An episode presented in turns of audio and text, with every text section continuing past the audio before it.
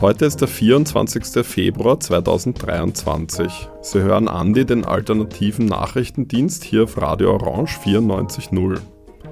Es begrüßt Sie Aram Gadimi aus dem Nachrichtenstudio. Folgende Beiträge haben wir für Sie vorbereitet. Über das Schicksal schwarzer Menschen im Konzentrationslager Mauthausen haben Simon Inu und Walter Sauer im Haus der Geschichte Österreich gesprochen. Maria Wallner und Lisa Pessel waren vor Ort. Der Wiener Akademikerball hat für Demonstrationen im Vorfeld gesorgt. Stefan Resch hat für sie O-Töne eingefangen. Es folgen Kurznachrichten zusammengestellt von Irina Wieser. Hören Sie zum Abschluss der heutigen Sendung ein Gespräch, das ich, Aram Gadimi, mit Fritz Hausjell zum Thema der Regierungs-PR geführt habe. Und nun zum ersten Beitrag.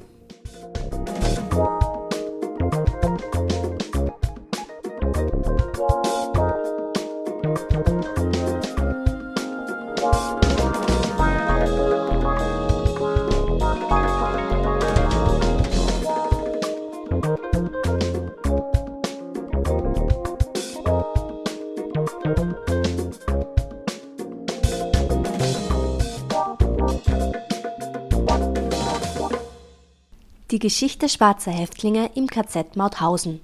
Ein Vortrag im Haus der Geschichte.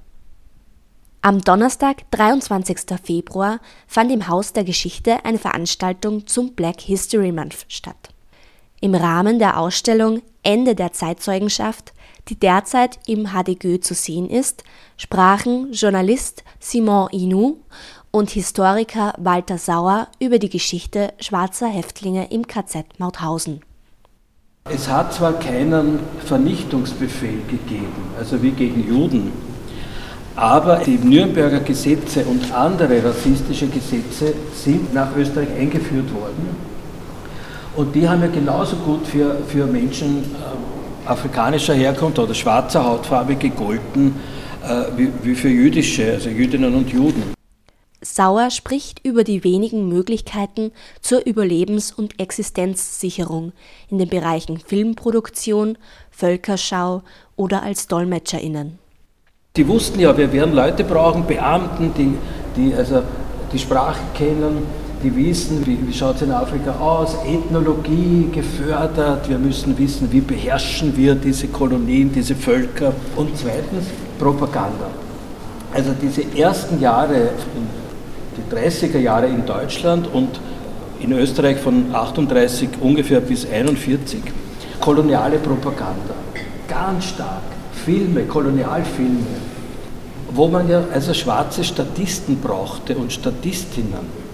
Und es gab eine Völkerschau, die durch ganz Deutschland getourt ist. Und das waren für schwarze Menschen kleine Nischen zum Überleben. Es waren nicht so viele, aber wenn man dann eine Stelle in Babelsberg hatte oder bei dieser Völkerschau, da war die Familie halbwegs abgesichert und man konnte argumentieren und sagen, bitte, ich bin ganz wichtig für das Deutsche Reich wegen der Kolonien.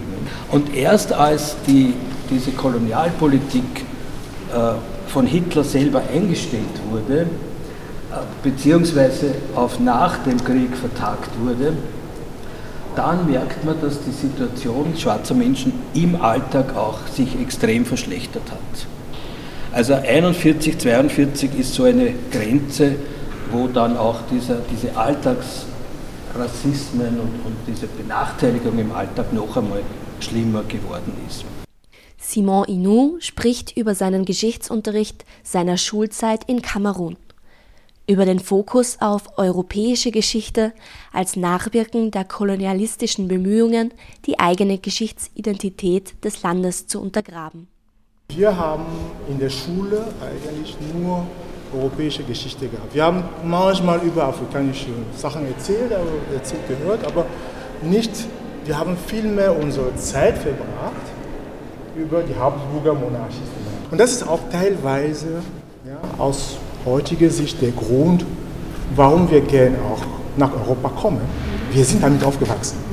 Wir sind eigentlich Europäer in Bildung. Walter Sauer erzählt von der mangelnden Quellenlage zu People of Color im Konzentrationslager Mauthausen. Er stellt zudem die Frage, warum sich viele Zeitzeuginnen nicht an schwarze Inhaftierte erinnern können. Also generell hat man eigentlich über Mauthausen äh, nicht wirklich viel Genuss. Mit dem Ganzen ist natürlich auch die Sparte afrikanische Häftlinge oder schwarze Häftlinge mit vergessen worden. Das ist das Erste. Das Zweite ist, die Ausstellung hat ja auch die Frage, was passiert, wenn die Zeitzeugen sterben. Wer kann also authentische Erinnerung bieten, ist ein Problem. Aber das Problem haben wir schon lange, weil die Zeitzeugen auch keine Erinnerung an ihre schwarzen Leidensgenossen haben. Vielleicht muss man das nochmal systematisch erforschen. Es gibt tausende autobiografische Bücher von Häftlingen, nicht nur Mauthausen, auch Dachau und, und, und alle. Äh, kaum jemand spricht davon, dass er da einen schwarzen Häftling gesehen hätte. Warum erinnern sich die Leute nicht? Weil schwarze Menschen fallen ja auf. Es ist ja nicht so, dass man sagt, naja, das schauen alle gleich aus, sondern aufgrund der Hautfarbe, das sieht ja jeder. Und, aber die wenigsten erinnern sich. In der Ausstellung Ende der Zeitzeugenschaft im HDGÖ sind Video- und Audio-Interviews der Überlebenden des Holocausts ausgestellt. Nur noch wenige Überlebende der NS-Herrschaft können aus eigener Erfahrung sprechen oder von jenen Menschen berichten, die im Holocaust ermordet wurden. Am Ende der Veranstaltung hinterfragen Sauer, Inu und die BesucherInnen noch einmal diese Interviews. Mit den Interviewquellen hinterlassen die bereits verstorbenen ZeitzeugInnen einen Teil ihrer Geschichte. Es können allerdings keine neuen Fragen mehr an sie gestellt werden. Somit ist auch die Frage nach People of Color und der eigenen schwarzen Erfahrung im Nationalsozialismus in Gefahr, unbeantwortet zu bleiben. Es ist hart, über die Vergangenheit, über die, die rassistische Debatte und so weiter zu reden, aber entscheidend ist, was tue ich dagegen? Hier und jetzt.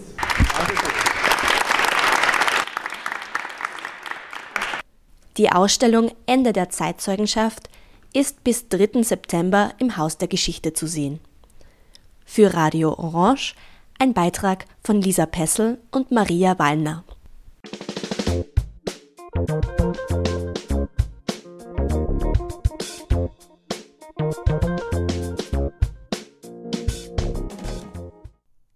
Zwei Jahre war wegen der Pandemie Pause. Dieses Jahr findet der umstrittene Akademikerball der deutschnationalen Burschenschaften wieder in der Hofburg statt. Am Abend des 24. Februar 2023, nur wenige Stunden nach der Ausstrahlung dieser Sendung, wird der Ball in den Prunkräumen der Hofburg eröffnet. Wie schon der Vorgänger WKR-Ball ist auch der Akademikerball als Vernetzungstreffen der europäischen Rechtsextremen bekannt. Seit 15 Jahren wird daher jährlich gegen den Ball demonstriert.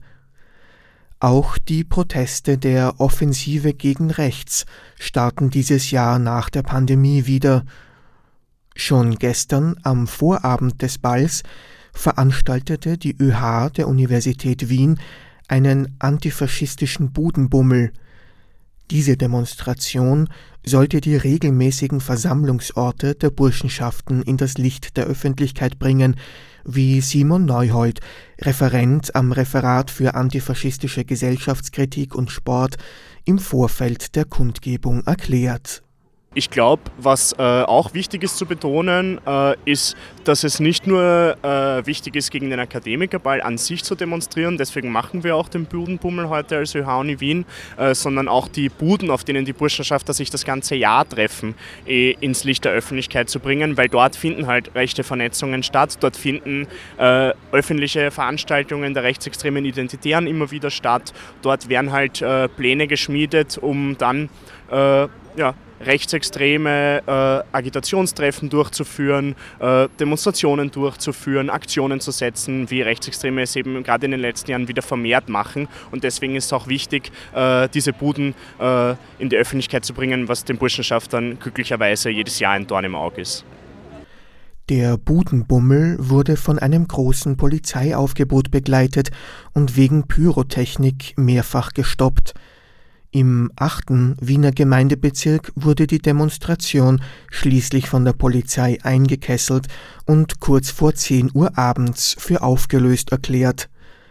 Laut Landespolizeidirektion Wien seien PolizistInnen mit Eiern und pyrotechnischen Gegenständen beworfen und eine Hausfassade beschädigt worden. Demonstrierende berichten dagegen von aggressivem Auftreten der Polizei, von Schlägen und von Pfefferspray. Auch während der Demonstration gegen den Ball selbst am Freitagabend könnte die Situation angespannt sein. Das liege aber auch an der Art, wie die Polizei gegen solche linke Kundgebungen vorgeht, meinen die OrganisatorInnen des Budenbummels. Bei den Corona-Demos war das äh, nie ein Problem, obwohl die irgendwie über eineinhalb Jahre fast jeden Samstag die gesamte Innenstadt lahmgelegt haben.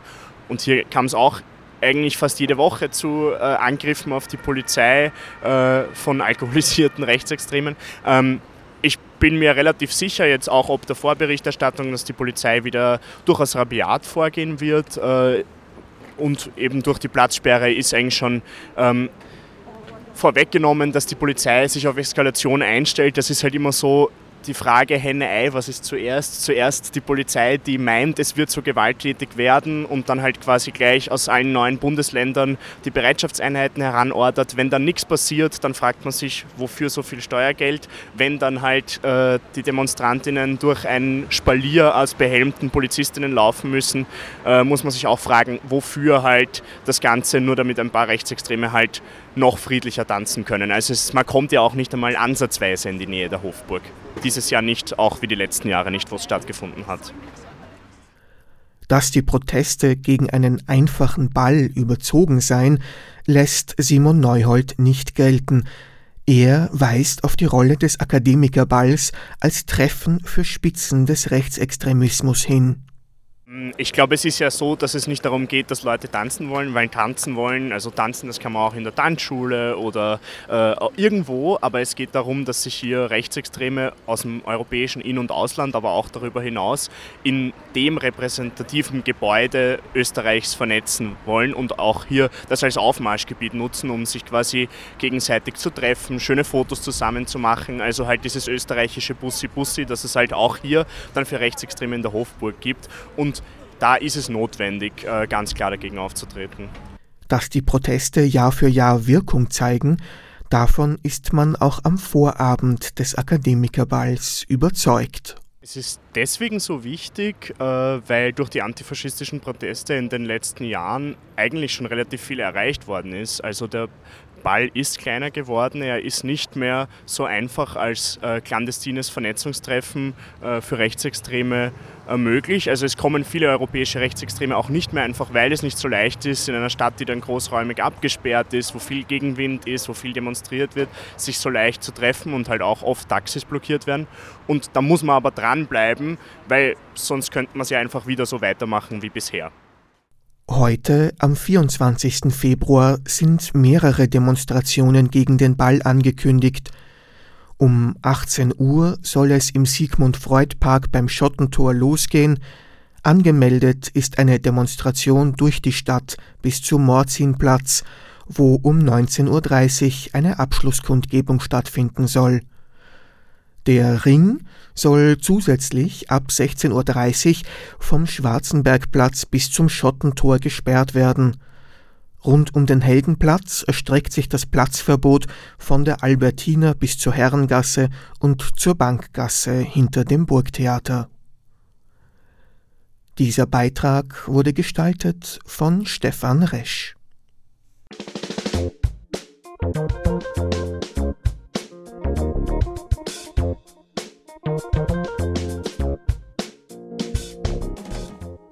Heute vor einem Jahr, am 24. Februar 2022, marschierten russische Truppen in die Ukraine ein. Der Angriffskrieg dauert seither an, Schätzungen gehen von 250.000 Opfern aus. Eine Waffenruhe gab es nie, und auch am heutigen Jahrestag gibt es heftige Kämpfe im Osten des Landes. Die Menschen in der Ukraine leiden seit einem Jahr an den Kriegszustand in ihrem Land. Bezieht man die Konflikte im Donbass mit ein, befinden sich viele seit einigen Jahren in permanenten Angst- und Stresszustand. Viele müssen die schrecklichen Erfahrungen von Krieg, Not und Flucht verarbeiten. Neben dem Leid, das sie erfahren haben und den vielen Problemen, die sich den Menschen alltäglich stellen, sind die Folgen für die mentale Gesundheit der Betroffenen noch gar nicht abschätzbar.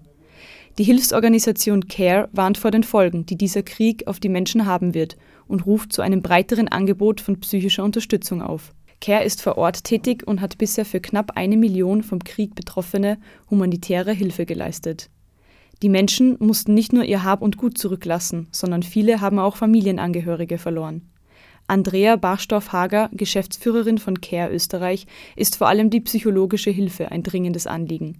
Nach einem Jahr Krieg würden nun die Langzeitfolgen in den Vordergrund treten, sagt sie. Psychosoziale Hilfe ist essentiell. Laut der ukrainischen Organisation UCare waren bisher mindestens rund ein Drittel aller UkrainerInnen in einer lebensbedrohlichen Situation oder mit dem Tod konfrontiert. Über 70 Prozent von ihnen fühlen sich hilflos. Nach Angaben des ukrainischen Gesundheitsministeriums werden in den nächsten Jahren rund 15 Millionen Menschen psychologische Unterstützung benötigen. Herr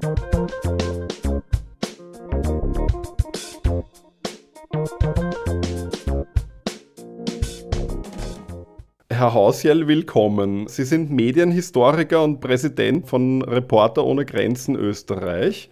Wie ordnen Sie die medienpolitische Situation hierzulande ein? Herr Gardemi, wir haben in Österreich äh, eine Situation, die mir viele Sorgen macht, weil wir in den letzten beiden Regierungszeiten eigentlich nur Maßnahmen registrieren mussten, die eine Schwächung letztlich der Pressefreiheit bedeutet haben. Und es ist auch daher nicht verwunderlich, dass im internationalen Pressefreiheitsindex von Reporter ohne Grenzen Österreich mittlerweile auf dem ziemlich schlechten Platz 31 gelandet ist. Das ist etwas, was bei den Verantwortlichen ganz schrill die Alarmglocken läuten lassen sollte. Wer sind diese Verantwortlichen? Auf der einen Seite haben diese letzten äh, unter Sebastian Kurz äh, und jetzt unter Karl Nehammer geführten Regierungen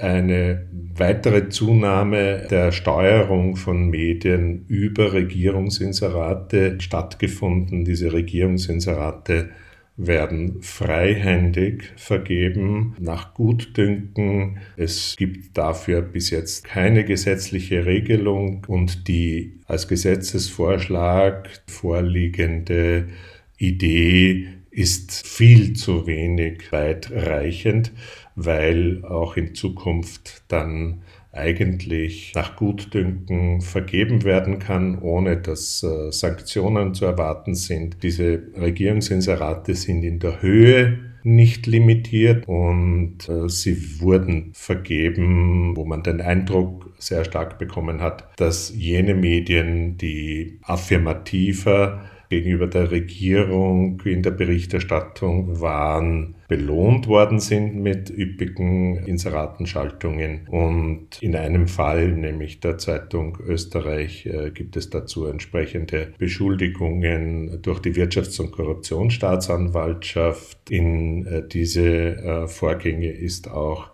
der Medienbeauftragte Fleischmann involviert. Und auf der anderen Seite haben wir eine ganz große äh, Zahl von Versäumnissen. Das beginnt dabei, dass wir immer noch kein äh, Informationsfreiheitsgesetz haben, das den Zugang zu möglichst allen öffentlich relevanten Informationen gewährleisten würde. Wir haben eigentlich keinen effektiven Schutz von Whistleblowern und wir hatten keine angemessene Förderung von journalistischen Medien.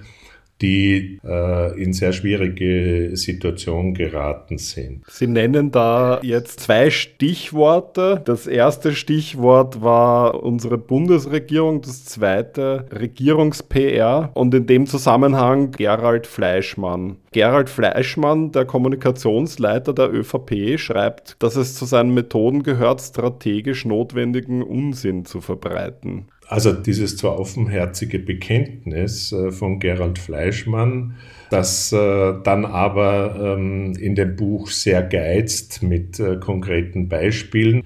Herr Hausjell, darf ich Sie kurz unterbrechen? Mir fällt dazu ein konkretes Beispiel ein. Und zwar wurde von Seiten der Bundesregierung publiziert, dass während Österreich ukrainische Flüchtlinge aufnimmt, auf der anderen Seite reiche Ukrainer und Ukrainerinnen in der Ukraine Skifahren gehen. Das wäre für mich so ein Beispiel, wo man den Diskurs verschiebt, ganz bewusst aufzeigen möchte, dass es offensichtlich möglich ist, in der Ukraine schön zu leben und sowas würde mir jetzt einfallen.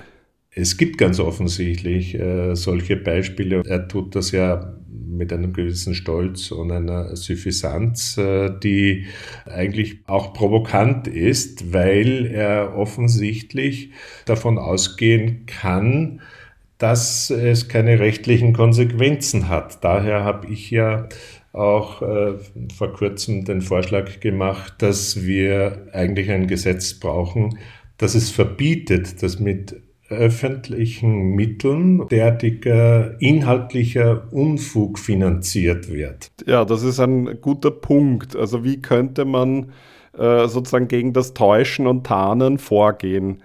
Ja, die Litigation BR ist ähm, ein Bereich, äh, über den haben wir mh, hm, zuletzt äh, im politischen Kontext diskutiert, als äh, Sebastian Kurz versucht hat, sich gegen äh, die Anschuldigungen zur Wehr zu setzen, indem er ähm, einem ähm, Professor der juridischen Fakultät äh, um ein entsprechendes Gutachten gebeten hat. Hier meine ich, dass es zu einer Versachlichung und zu einer Erleichterung auch kommen würde, wenn wir uns entschließen könnten, zumindest ein Litigation PR Register zu führen, verpflichtend, in dem alle Einzelpersonen, Organisationen, Unternehmen, die Litigation PR in Auftrag geben, das melden müssen mit den genauen Daten, welches Ziel diese Litigation PR verfolgt, welche äh, Ressourcen eingesetzt werden und welche Mittel der Litigation PR, zum Beispiel Gutachten oder Umfragen oder andere äh, Sachen, hier dann auch zum Einsatz kommen. Da möchte ich einhaken. Was genau ist Litigation PR? Litigation PR ist ausgehend aus dem Bereich der Kommunikation in, in rechtlichen Auseinandersetzungen. Kommunikationsmaßnahmen, die bei dieser Auseinandersetzung zu einem Vorteil beim Ausgang eines Verfahrens oder bis hin zu dem, dass es möglicherweise gar nicht zu einem Verfahren kommt oder zu einer Diversion statt einem Gerichtsverfahren kommt. Ich meine, das beginnt natürlich auch dort, wo Angeklagte entsprechend in der Öffentlichkeit präsentiert werden, um beispielsweise den Eindruck zu vermitteln, dass ein Angeklagter bereits durch die Öffentlichkeit vorverurteilt wäre. Letzter Fall, der uns da ganz stark in Erinnerung ist, ist Karl-Heinz Grasser, der ja jetzt gegenüber diesem Ersturteil äh, berufen hat. Und ähm, also dieses Register ist aus meiner Sicht vor allem für alle, die in diesem Bereich der Rechtsfindung dieses Wissen benötigen, um zu sehen, dass die eine Seite verschiedene Mittel eingesetzt hat, um die, diese Streitpartei oder diesen Angeklagten ins beste Licht zu rücken in der Öffentlichkeit und auch äh, gegenüber etwa einem einer urteilenden Richterin oder einem urteilenden Richter oder gegenüber Schöffen, je nachdem, welches Verfahren es ist. Ähm, und deswegen ist das etwa bei der Causa die äh, gegen äh, Sebastian Kurz geführt wird bei der Wirtschafts- und Korruptionsstaatsanwaltschaft. Im Kern Litigation PR. Daher glaube ich, dass wir hier einen deutlichen Nachjustierungsbedarf auch auf der rechtlichen Ebene haben. Da möchte ich jetzt wieder einhaken. Sie fordern in diesem Zusammenhang ein neues Gesetz. Was ist der Kernaspekt Ihrer Forderung? Ja, meine Forderungen gehen grundsätzlich in zwei Richtungen, äh, was die politische Öffentlichkeitsarbeit einer Regierung anbelangt. Und zwar auf der einen Seite, dass sie äh, umfangmäßig zu limitieren ist. Wir haben mittlerweile zur Kenntnis nehmen müssen, dass alleine im Bundeskanzleramt 104 Personen daran arbeiten, diese Regierung oder diesen Bundeskanzler ins beste Licht zu rücken, medial auf allen Kanälen.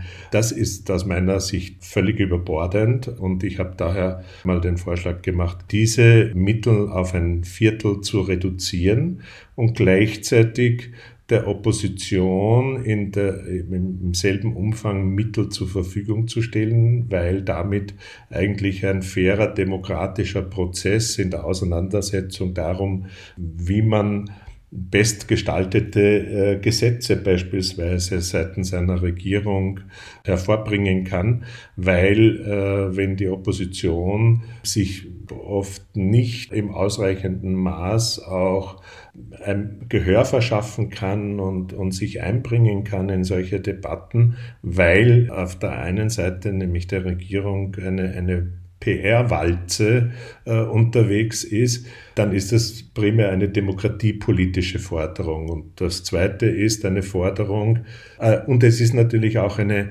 eine Journalismus stärkende Forderung, weil wir ja eigentlich davon ausgehen, dass es eine gewisse Machtbalance auch gibt äh, zwischen äh, der handelnden Politik und der berichtenden und kritisierenden und kontrollierenden Journalistik. Nur wenn ich mir anschaue, äh, wie klein inzwischen die Stäbe in den Medienredaktionen sind, dann passt das einfach nicht mehr. Können Sie da eine Zahl nennen, also wie das im Vergleich aussieht? Naja, es gibt Magazine wie, wie News, das, da glaube ich, sind derzeit ungefähr sieben Personen fix arbeitend. Das äh, ist äh, eigentlich eine Katastrophe, weil die Ressourcen sind äh, entsprechend limitiert. Ja.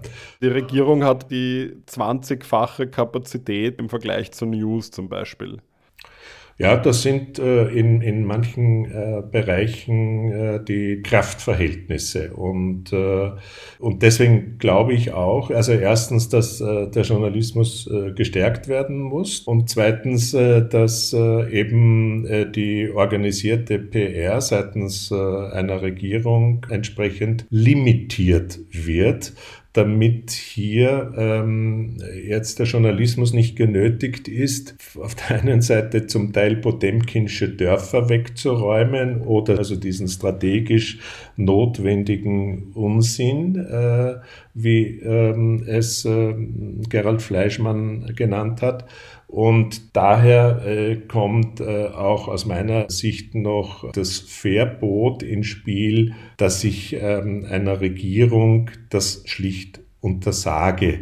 Und wenn sie es äh, tut, ähm, dann muss man entsprechend sanktionieren. Und äh, ich denke, hier kann man es auch durch, durch wissenschaftliche Studien zum Teil äh, und, ähm, äh, untersuchen und äh, Sanktionen äh, unternehmen. Die Sanktionen könnten auch darin liegen, dass die Ressourcen, die einer Regierung zur Verfügung stehen, dann weiter gekürzt werden. Ich sage an dem Punkt Danke für dieses Interview. Gerne. Danke für die Einladung zu diesem Gespräch. Diesen Beitrag gestaltete Aram Gatimi.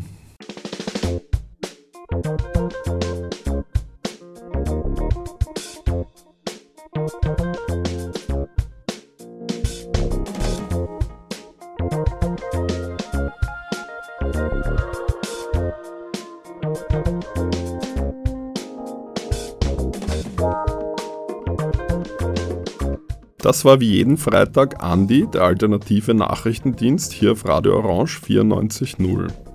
Hören Sie diese und die vorangegangenen Sendungen unter cba.media nach. Vielen Dank fürs Zuhören und bis zum nächsten Mal.